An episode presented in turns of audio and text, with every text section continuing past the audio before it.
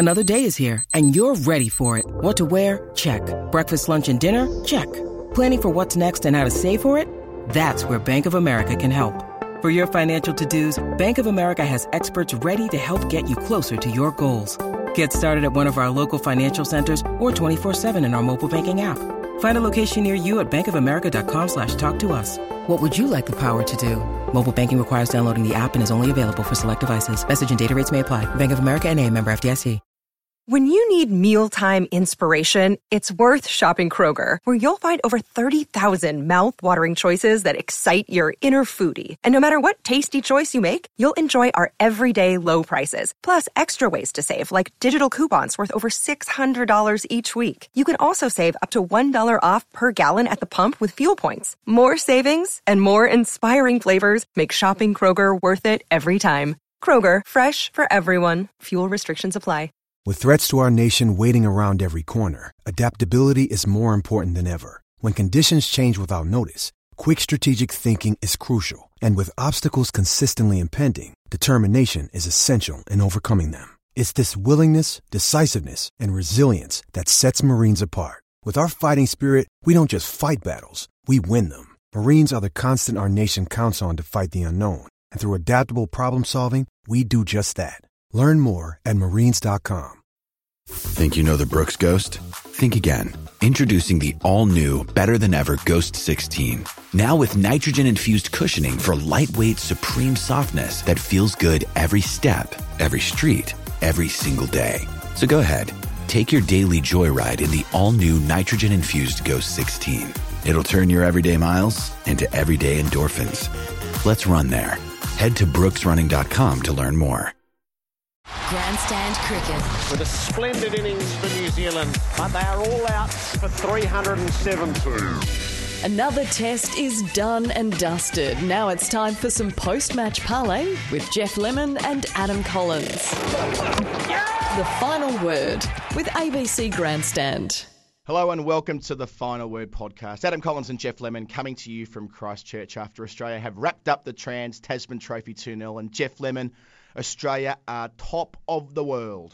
King of the world, Steve Smith, is standing on the prow of the Titanic with his arms aloft, and David Warner is standing behind him, arms wrapped around his chest protectively. Nothing could go wrong. Nothing could go wrong. It's very easy to take the mick when it comes to this particular ranking system. It's based over four years, not four months. There's many countries who've held the mantle in recent times. It's easy to belittle it, but they can only beat the opposition in front of them, and they have pounded the sixth ranked team, New Zealand, and the eighth ranked team, the West Indies, this summer. And they really haven't put a foot wrong since England. So, uh, whilst there's a lot of things you can talk to which invalidates the achievement, broadly speaking, they've done pretty well this summer. The funny thing is that, that nobody really seems to understand how the thing works. I mean, we don't get it. You know, we work in, in cricket media and we don't understand how it works. That that whole four year thing, you know, anytime a team goes top, people look at what they've done in the last six months and say, oh, they don't deserve it because of this or that. You know, it's taking the, the Ashes whitewash into account. It's taking two losing Ashes tours into account. Everything's in there.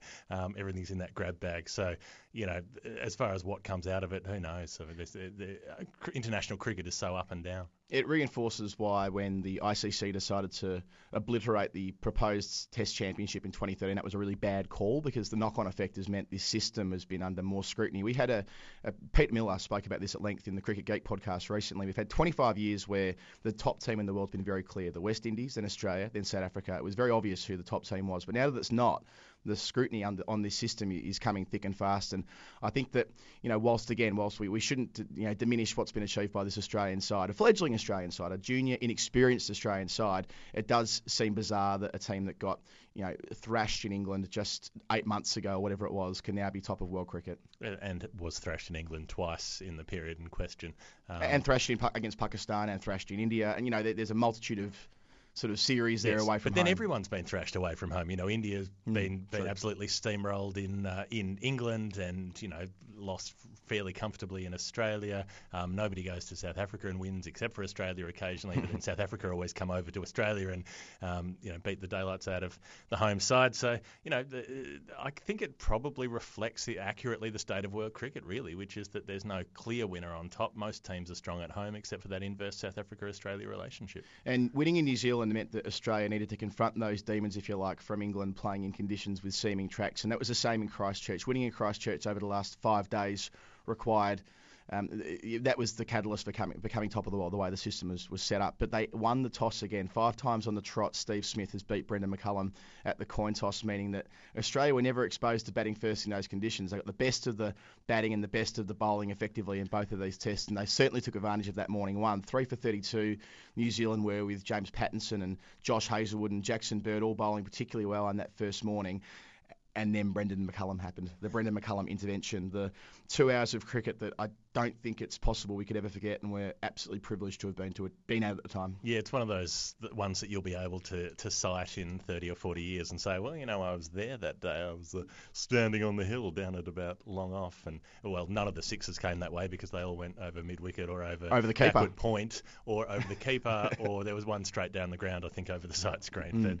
But um, you know, he doesn't really play the conventional lofted on drive and off drive, but he was playing those uh, McCullum shots, only McCullum shots, the charging cut shot and the charging pull shot. You know, who who else does that? The charging cover drive. I'm going to come three metres down and then cover drive a six. What an outrageous thing to do to any bowler. Yeah, and the fact that he was premeditating every every delivery in that manner. He was coming two or three strides down the wicket. Then occasionally he was letting balls go or, or defending. Not many cricketers will, will decide to come forward three metres and go, actually, I'll just, I'll just wait on that one. I'll knock it on the head. But McCullum's got that skill set as well. He went from 82 to 102 in the space of four balls to bring up the ton in 54 balls, beating the world record previously held by Sir Vivian Richards from 1986 and Misbah Ul Haq, of course, in 2014. So some of the The Australian... forgotten man, the forgotten man of the record century, fastest century uh, talk. Poor old Misbah. I know. And Misbah Ul Haq, what, a, what an innings that was against Australia. No one wants to remember it. It was only a couple of years ago in the Emirates.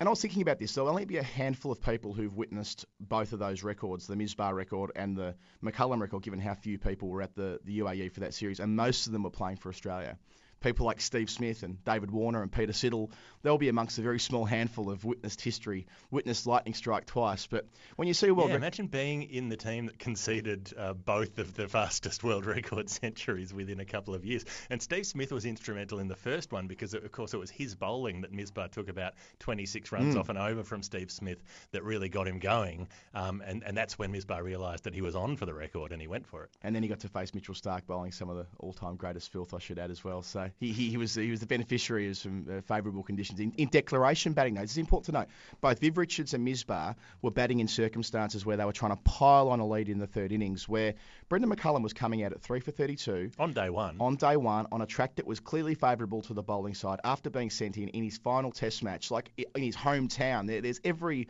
you know, for, for, all the reasons in the world, that shouldn't have worked out, but it, it miraculously did. That 179 run stand with Corey Anderson that was incredible. It was the quickest partnership ever for over 150. They went at 9.79 runs and over. And it was the most miraculous hitting from Anderson as well. And an innings that completely was in complete contrast to what we see him do later in a test, and we'll come to that. But at the time, Australia were in all sorts, really. They had these two blokes going like the clappers. They'd sent New Zealand in. McCullum looked impregnable as far as uh, everything he touched turned to gold on the day. I feel like he looked entirely pregnable. No, but every he, ball, but, he looked but, like he could get out. But he, he kept getting away with it. This yeah. is the thing, right? He, he, was, he was chancing his hand and he was getting away with it. And you know, on days like that, you wonder where the wicket's coming from and they did very well, I thought. Uh, either side, I'd say a few Look, wickets to, to, to, to, finally stem the flow of runs. Corey Anderson, it's not often you'll see a sheet anchor role played by a guy who made 50 off 38 balls, but, but he did. Six and a four in, I think, his first over when he was out there, yep. when he, he started going after, um, was it Mitchell Marsh as well? You know, just couldn't help himself. But it, it's easy to go go in the slipstream of someone like McCullum going like that. I, I think the thing was that it wasn't supremely risky in that, you know, at three for 30, if they'd poked and prodded around, you know, maybe they would have ground out 200, 220 or something, um, but they would have got out. And McCullum knew that, and he went, well, I might as well get out trying to take the game on as get out trying to defend. And in the end, they get the score all the way up to 370, um, thanks to some lower order contributions as well. Yeah, I wanted to note on that. Uh, BJ Watling played two really good hands in his innings, but in the first innings, especially batting with the tail, he pushed them from seven for 297 up to 370, and that was a huge difference. And as you say, Jeff, McCullum was very clear after the innings in pointing out that he wanted to bowl on day one, one way or the other. So he didn't care that they'd, uh, they they were all out as far as you know. He was happy with the amount of runs they scored. He just wanted to get a chance to let his fast bowlers at Australia before stumps, and that occurred. And to be fair, they took a wicket. They got David Warner out. They would have liked two or three, but getting that first incision on, on, on night one put the game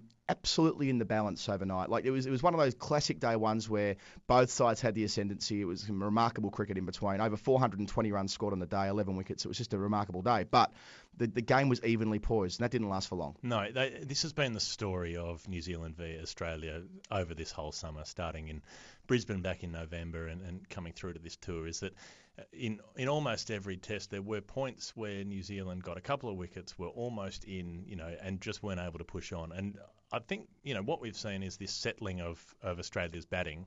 Um, and it's easy to look at it in retrospect and say that they may not have been facing the strongest bowling attacks, but they were bowling attacks that they were very worried about facing before uh, before this took place. Even before the West Indies tour, we were talking up their bowling, um, and certainly Sure. certainly New Zealand's bowling attack was supposed to test Australia out. Now, Australia's batting order um, solidified and never let New Zealand's bowlers take advantage, take full advantage in any match that they played. And, and that even occurred on morning of day two. They bowled really well. That was Boult's best spell, I think, in the in the two Test matches we saw. He got the wicket of Usman Khawaja, which came against the flow of play. But it was it was the case that they finally in the in Steve Smith and Joe Burns they had to knuckle down. They had to get through to lunch and they had to find a way to to, to you know survive in challenging conditions, and they did so. And that opened them up after lunch. After lunch, the stroke play was considerably better. Steve Smith found his gears. He spoke before the Test match and before the One Day series and before the first Test about taking your time to get in in these conditions, and that's what he does. I mean, I read an article saying how loud he calls early on. He's you know that that that no run, no run. It's so defiant, and to me, it feels like it's a, a process he goes through in that first 30 or 40 balls of familiarising himself with the conditions to the extent to which he can then push on and feel comfortable in his stroke play. And that's precisely what the two of them did through the afternoon session, particularly Burns. I thought he was super impressive because he's got lesser repertoire than Steve Smith. When Neil Wagner was running in bowling, bounces at both of their heads. Steve, Quip, Steve Smith's hands are so quick, he's equipped to get around and, and hook them around the corner. I'm not so sure that Burns is. He was taking a more conservative approach at the very least. And that, that's to me, that, that's what made his innings particularly important. It was gritty, it was hard, and he, and he made it count. And it's by far the best innings he's played for I, Australia. I think he's. I think Joe Burns knows that he's been out on the pull shot quite a lot in various forms of cricket. Um, you know, for quite a period of time. He he knows that it's a bit of a weakness, um, and he knew that he just didn't want to give it away. He wanted to play the the classic openers role and just stay in and stay in and let others bat around him. So his discipline, well, in both innings, you know, in the second innings as well, there was a, a sustained short ball attack from Wagner, and Burns just kept going under it, going under it, going under it, and just waiting. You know, uh, using the theory that soon enough this guy's got to get tired and go off. Yeah, it might take him 10 or 12 overs because Wagner just, you know, does have that incredible endurance, but eventually it's going to have to stop. He finally got them both in the uh, in- just as Stumps was nearing quarter of an hour before he picked up Burns and then Smith, both on the pull shot. As it happens, they both weren't Yeah, able by to. the time you've made 170, You you're allowed to have a pull shot. Yeah, 315 balls later, you're entitled to do whatever you want, as far as I'm concerned. That, that's the defining characteristic of an opener: how many balls you face more than how many Yep. runs you've made. And, uh, and but that again, they, they had a um, small, albeit deficit to knock off the following morning. So again, New Zealand at that point have taken their four wickets. They've Yep. got, you know, if they can run through Australia on morning three, they they are absolutely back in this Test match. But what sure, happens? You, you, same old, you, same you old. nick off, yeah, you can nick off Voges. You've got Mitch Marsh in dodgy form. Then you've got a keeper and some bowlers. Okay. Um, And you- Nathan Lyon, the night watchman, and that's always a thing when you put a night watchman in. The risk is they go out first ball on the next morning, and you've got a bit of a, you know, dare I say, Yeah. momentum problem that you've already had an incision to begin the day, and that, that was the setup when Voges and Lyon went out there on morning three. But again, we talk about it all the time.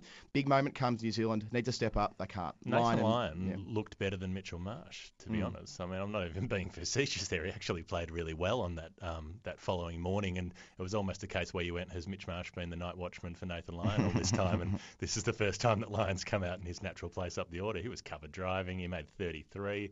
Looked uh, looked immaculate. You know I'm long on the record as Team Marsh. I'm not going to get stuck into Marsh, but I do agree that Lyon looked particularly fluent on that third morning. But it was more to me about how New Zealand just couldn't break through. It wasn't particularly easy batting. They they, they did it tough Yeah. at different periods, but there was one time when Brendon McCullum and Kane Williamson were operating in tandem with a ball that was 55 overs old, and you thought, gee, they're in a bit of strife here, in New Zealand. But they did somehow find a breakthrough. Williamson picked up Lyon, which which started things for them. They did get through Australia after lunch, and it was the composer. Neil Wagner, who who did it, and, and and after that spell he bowled the previous day, that back-breaking spell, he had to come back and back up with a 12-over stint on morning three, either side of lunch, I think it was. I mean, that doesn't happen in modern cricket. Fast bowlers don't get asked to bowl 12 overs on the spin, let alone when they're bowling bounces every other delivery. He well and truly earned his bag of six wickets. Well, he did, and and there was a, a beautiful little um, the pitch map. If you if you just defined it to show his wickets, there were six of them, and they were all at at the um, animated batsman's head. They were, it was an incredibly accurate cluster of, of six wickets. This is the final word with ABC Grandstand. So having a 135 deficit to knock off New Zealand went out to bat again, and it was the same old story. I'm sorry, but Martin Guptill was the, the culprit on this occasion. Another player who has a record against Australia and against other top five nations, which is just deplorable, but plunders runs against countries which aren't so proficient at Test cricket. And there he goes, caught third over behind the wicket. And again, Martin Guptill's a very talented cricketer who I have a lot of time for as a batsman, but I feel as though he's got a mental hurdle which has been exposed yet again in this Test match. Well, he's got a you know a, a coloured clothes um, change of identity. His Superman style. He gets in the phone box and puts a different kit on, and suddenly he can do things, and he's unrecognisable. Um, but in his ordinary, mild-mannered civilian life in the whites, uh, look, he's played. He's had 18 Test innings against Australia. That's not a short career. Um, aver- um, averages 16. Yeah, made one Averages 16. one half century. Yeah, in 58 is his highest score against Australia. That's his only really decent score. He's made 140 um, in Wellington, and then absolutely bugger all. Yeah, by the time this podcast is published, the uh, the Mike Hesson press conference was embargoed yesterday. He's backed in Guptill to continue as the opening batsman for New Zealand, which to me is just astonishing. That when you've got a side that is now going to have to reinvent itself again and needs to blood some younger players, the fact that he just straight up backed in Guptill and said, no, he's my opening batsman, he'll, he's good to go, is bewildering. It, it is bewildering, and, and you look at his record against any of the decent sides. Against South Africa, I think the average is 18. Um, against India, Sri Lanka, Pakistan, it's the average is in the low 20s. You know, the only nations he's made runs against, uh, Bangladesh, average of 235 from memory, um, and Zimbabwe and the West Indies, he's got a, a decent record against, but uh, not the greatest challenge in world cricket. And disappointing for other reasons was Tom Latham. We both like Tom Latham. We're in on Tom Latham. He's a beautiful player. He's fluent. He's composed at the crease. He's got off drives to die for. Yet gets to 39, gets himself out strangled down the leg side. That word again, strangled. Gets caught down the leg side. But to me, it was more illustrative of the fact that this is this is the guy who's got a problem when he gets into the 30s and 40s that he can't push on. Or, or that maybe he just runs out of steam. I don't Concentration. know. maybe- That's my, my, my, my- my, my assumption must be that it isn't about technique. He's No. clearly got the skills. It must be a he runs out of concentration and, and he throws it away. And this was another example of that. Yeah, and, and his run against Australia across 10 test innings in the last few, last few months, I think that eight of those scores have been 30 plus.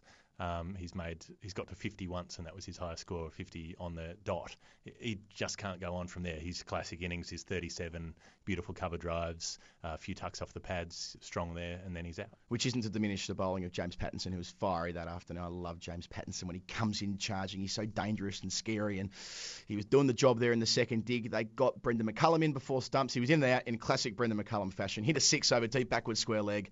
Next ball, slog, caught, gone. New Zealand's hopes overnight looked to be gone with that. So it was a lovely touch, of course, the guards of honour that he received, mm-hmm. shaking hands with the Australian skipper and the players as he walked off. It was a really beautiful sight. There was a lot of emotion in the air when they, they were watching the local boy go around. But it, ultimately, um, they actually needed him to play a different kind of innings in the second in the second dig, and, and, he and he and he didn't. We wasn't yeah, able but to you back would it up. you would never have had the first innings if he played a different way. True Uh, enough. You can't have both. Yeah, that's right, yep. tho- those were the two sides of the coin, and the coin has not landed for him this summer, as we've discussed. But you know that's what you get. He charged, he pulled Hazlewood, smacked him for six, uh, charged him again, pulled him, and it was an absolute screamer of a catch by David It Warner was, yeah. at short mid wicket, who got airborne and and hauled it in. It was four, it should have been four. Um, you know Warner caught it. Okay, so the luck goes against you that time. He made 25 in the second and 140 in the first. I thought they'd fold on day four. My assumption was that we were walking into a four-day Test match, but Corey Anderson, uh, uh, combining with Kane Williamson, said Yeah. no to that. And and I mean,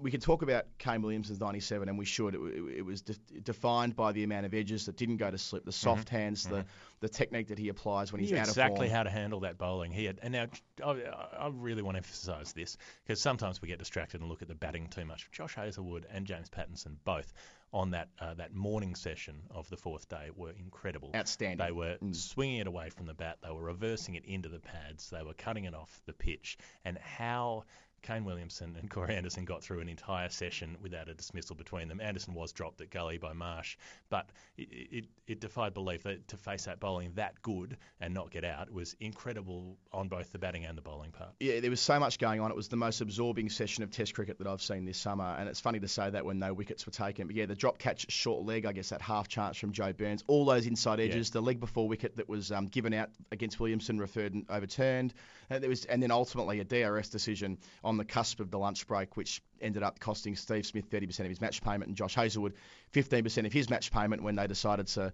I don't know. It was it was it's kind of nonsense. I think the argument or the argument they've put is that they wanted to see real-time snicko used in an LBW decision after the hotspot had concluded that it was already an edge, Yep. and they were and they were asking why it hadn't been used. But that to me Yes, shows that they were asking with a lot of expletives and, and sort of angry faces and all the rest of it. but they were also wrong. The important pu- the important point here is, according to the guidelines, which we've now learnt about, and I, I assume Steve Smith has too. Once hotspot has made its ruling, you do not go to Yes, snicko. if which is where. Nigel Long went so wrong in Adelaide because there was, you know, the hotspot uh, was was already telling him what needed to be done, and then he went on to look at other replays.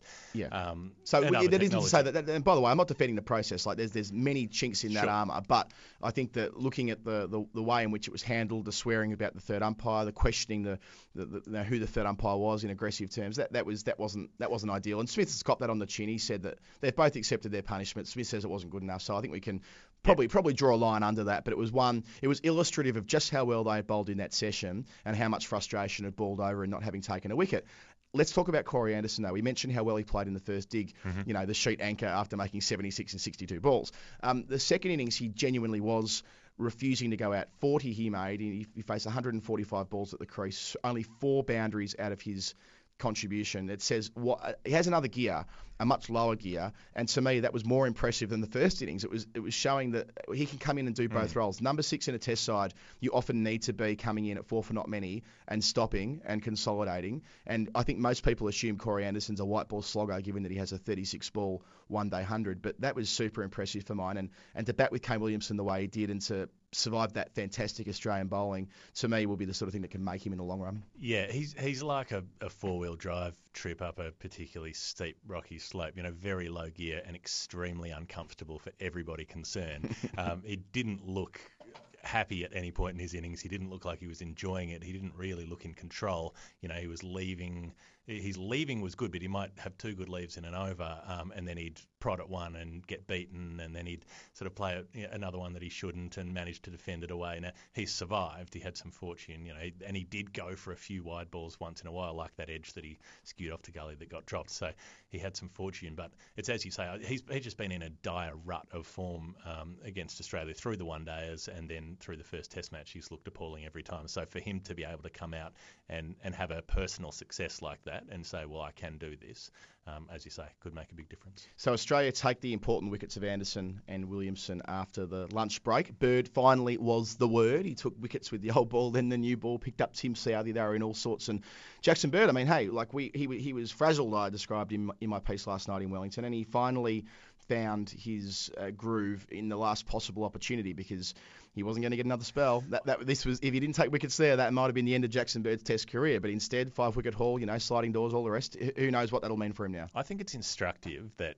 um, we, we are too impatient with Test cricketers. We do expect them to drop in and just perform at the, the top level straight away, whereas you know it probably takes a couple of matches to to let the nerves go away and to and to start to feel a little bit comfortable and to feel like I'm uh, I'm not necessarily going to be dropped immediately if I don't take eight wickets in this first innings that I'm bowling. You know, that's you could tell in Wellington that's what he felt he had to do. He was supposed to destroy New Zealand, and of course he got none for 50 off 10 overs. And uh, in this Test match, it was instructive how quickly Steve Smith dragged him almost every time. Now I went through all of his spells in a you know a piece on Wisden India, and, and it was it was kind of amazing that he'd come on, he'd bowl two overs, he'd go for a couple of boundaries, and Smith would drag him off and put Marsh on or put Lyon on. And this happened almost every time. Time, even after he takes three wickets in 10 balls, I think um, when he gets rid of Anderson and Williamson, and then Tim Southee, who slogged 48 in you know Wellington and can be dangerous. Um, three wickets in 10 balls. Then he goes for a couple of boundaries in his next over, and Smith pulls him off again. Yeah, he did say after the innings in his press conference that he's disappointed with his consistency on this tour, and he, felt that he started spells poorly. So, but at least he has that bag of wickets to draw on, and a you know a YouTube highlights reel to have a look at and, and feel good because he knows he can do it. He knows he can move the ball. That ball to get Williamson um, did carve back a long way and did collect the inside edge on the way through. And you can't do that unless you're a, a master exponent of your craft. You don't pick up Kane Williamson um, unless you're a, you know a bowler with serious talent. The thing is, though, I mean, people go, oh well, he just took tail enders, so it doesn't count. I mean, these are the same tail enders that Australia's been unable to dismiss um, mm. in in recent times. Now, Southee and Boult between them in Wellington probably added about 80 runs. Um, put that on New Zealand's total and see what a difference that makes. And then Matt Henry, who you know made 60 odd, Bird didn't bowl to him um, w- through his entire 66 innings of 66, Bird did not bowl to him until the last two balls of Henry's innings, and Bird got him out second ball he bowled. That's a I did not know that. That's a that's a remarkable fact. Matt Henry's innings, which we, we won't dwell too much on because you know limited time in the in the works, but 66 are the most uh, unorthodox runs you'll see as far as his defence is concerned. But can can swing hard, and when he swings hard over long off in particular, he's a threatening player. And he put on 121 with BJ Watling, and they ended up having Australia in a situation where they were chasing 201 one for victory. And I think as children of the 90s, we see Australia chasing 100 and something or low 200s in a, in a, in a fourth innings chase, and we immediately tense up. We're like, hang on, this is the time that Australia lose. And you see Twitter, of course, everyone explodes. Goes, oh, you know, remember Sydney in '94, yeah. and remember the Oval in '97, and remember Melbourne in Boxing Day yeah. Test '98. Yeah, actually, Damien Martyn's not playing anymore. It's okay, yeah, you know, settle down. So, we, but we all go through that process. Jesse Hogan did some did some did some stato work on this, the best uh, cricket stato going around. Only 12 of 100, 124 times uh, Australia have chased a total of 201 or fewer they have lost. So you could feel fairly confident uh, that, that, they would do it, do, go out and do it well. But still, there's that psychological pressure in the fourth innings that every team feels but New Zealand again. Big moment.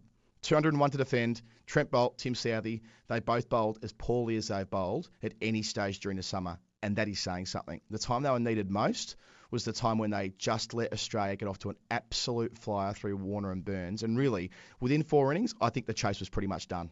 The sting had completely gone out of the game and that's on account of how poorly they bowled. Yeah, I mean, you never really felt that uh, New Zealand were in the game in that final innings, and it's interesting how it goes. If, if a team does it easily, you say, oh well, it must have been a stroll and it must have been simple out there. But a couple of wickets go down early, it's a completely different game. Um, all of that pressure comes in, but Burns just went, no, I'm not going to get out.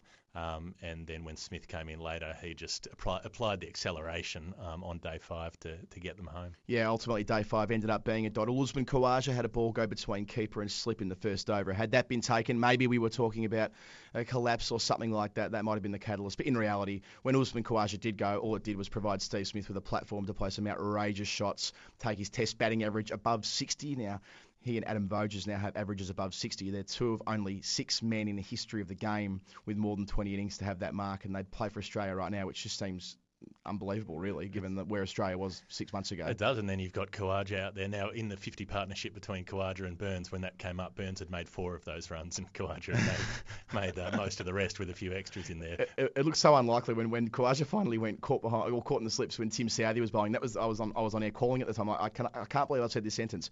Usman Khawaja is out and Tim Southee is bowling. So yeah. given given the, the relative uh, the relative strength of those two in the, yeah. in recent times, so Australia do it in a doddle. Steve uh, Steve nifty, Smith, nifty little not out half century for Smith to put his average above 60, career mm. average above 60. Now he's, he started terribly in Tests. You think about his first 11 Tests, he averaged 29.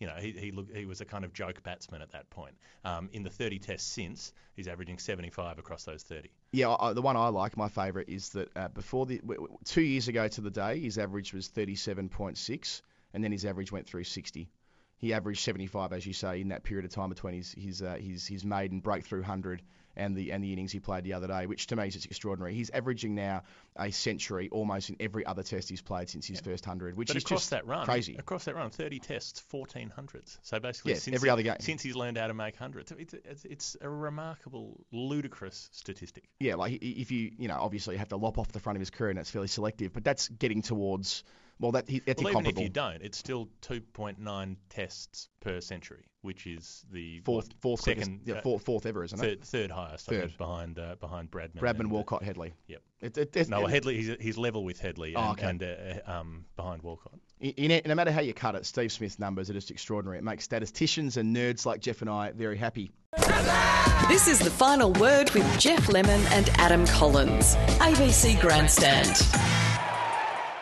The end of the Australasian summer. Australia, top of the world. The final word podcast. Adam Collins and Jeff Lemon. Jeff, to end the summer, what is your highlight when you go through everything we've seen in red ball cricket through the summer, starting in Brisbane and concluding in Christchurch? What's the thing you're going to look back on and remember from from summer 15-16? Uh, plenty of potentials. You know, Brendon McCullum's century. We've talked about uh, Voges pretending that he was Don Bradman and, and still lurking in the Bradman vicinity. Who knows what he's going to do next? Um, for me, I reckon it was just watching a fluorescent pink ball flying into the stands at square leg from Tim Southee's bat and a gentleman in the crowd taking a catch clean as a whistle after all that about how fielder square of the wicket wouldn't be able to pick up the pink ball at dusk. The, the, the one, yeah, indeed, that's right. What, a, what an amazing. We talked about that. Old mate with a beer in one hand is like, yep, pluck it, no, dra- worries. no drama, square. They'll get from here, mate. Don't Lob it back. There you go, fellas. From a, from a cricket perspective, the most impressive thing I've seen is Australia's fast bowling depth. Now, like they, they, they did not have anyone playing in Christchurch who played at the Oval back in August, and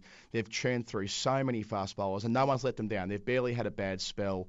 Um, or a bad session through the course of the summer, and that is what you build on. You play to your strengths, and you build from your strengths, and you build up. And this was always going to be Australia's competitive advantage with that, that you know that store of fast bowlers. But Yeah. the fact that they've all kind of delivered, including Peter Siddle being effectively reborn um, after he was, as we talked about in great length last week, that to me is is the highlight of the cricket summer. And of course, to me, the silly one or the more enjoyable one was when the 17 minute sight screen delay in Perth, which.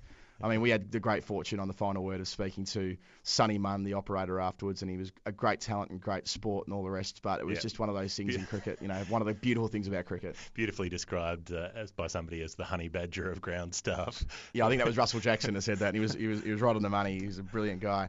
New Zealand's analysis now for them. I think we've we've kind of said it all. But after playing five tests against them, they should be bitterly disappointed at losing four 0 Brendon McCullum finishes his career with you know an imposing record as skipper as far as what he's been able to do and turn this team around by way of perception. But their ranking remains the same. And uh, you, you have to wonder now how big a challenge Kane Williamson will have in moulding this team in his own image and whether he can retain that free spirit, free flowing, positive, whatever you want to call it, cricket that McCullum has instilled in this side, how Williamson will go. Yes, and particularly as a, a relatively um, sort of quiet, introverted character on the field, how he's going to be able to carry that across. And I guess for Australia, it's on to bigger and different challenges. They've got to try to do something in the World T20, a format in which they've generally been lacklustre at international level, and then they start their subcontinental experience first, the Sri Lanka tour in July and August, and then uh, looking ahead to India next March. That will be the real test for this Australian side. They're ranked number one, but ultimately it'll be how they perform in the subcontinent in the winter and then next autumn, which will dictate how that side will be remembered. This is our season finale, Jeff. Obviously, at the end of the summer, we're going to put this to cue in the rack for a while. We might try and do some stuff from India. Jeff, of course, will be covering the T20 World Cup, and I'm sure I'll bob up somewhere later in the winter as well. Until then, thanks for listening in across the summer. Thanks to Jeff for being a wonderful co-host in this enterprise, and thanks to the ABC for letting us do it. We'll speak to you soon.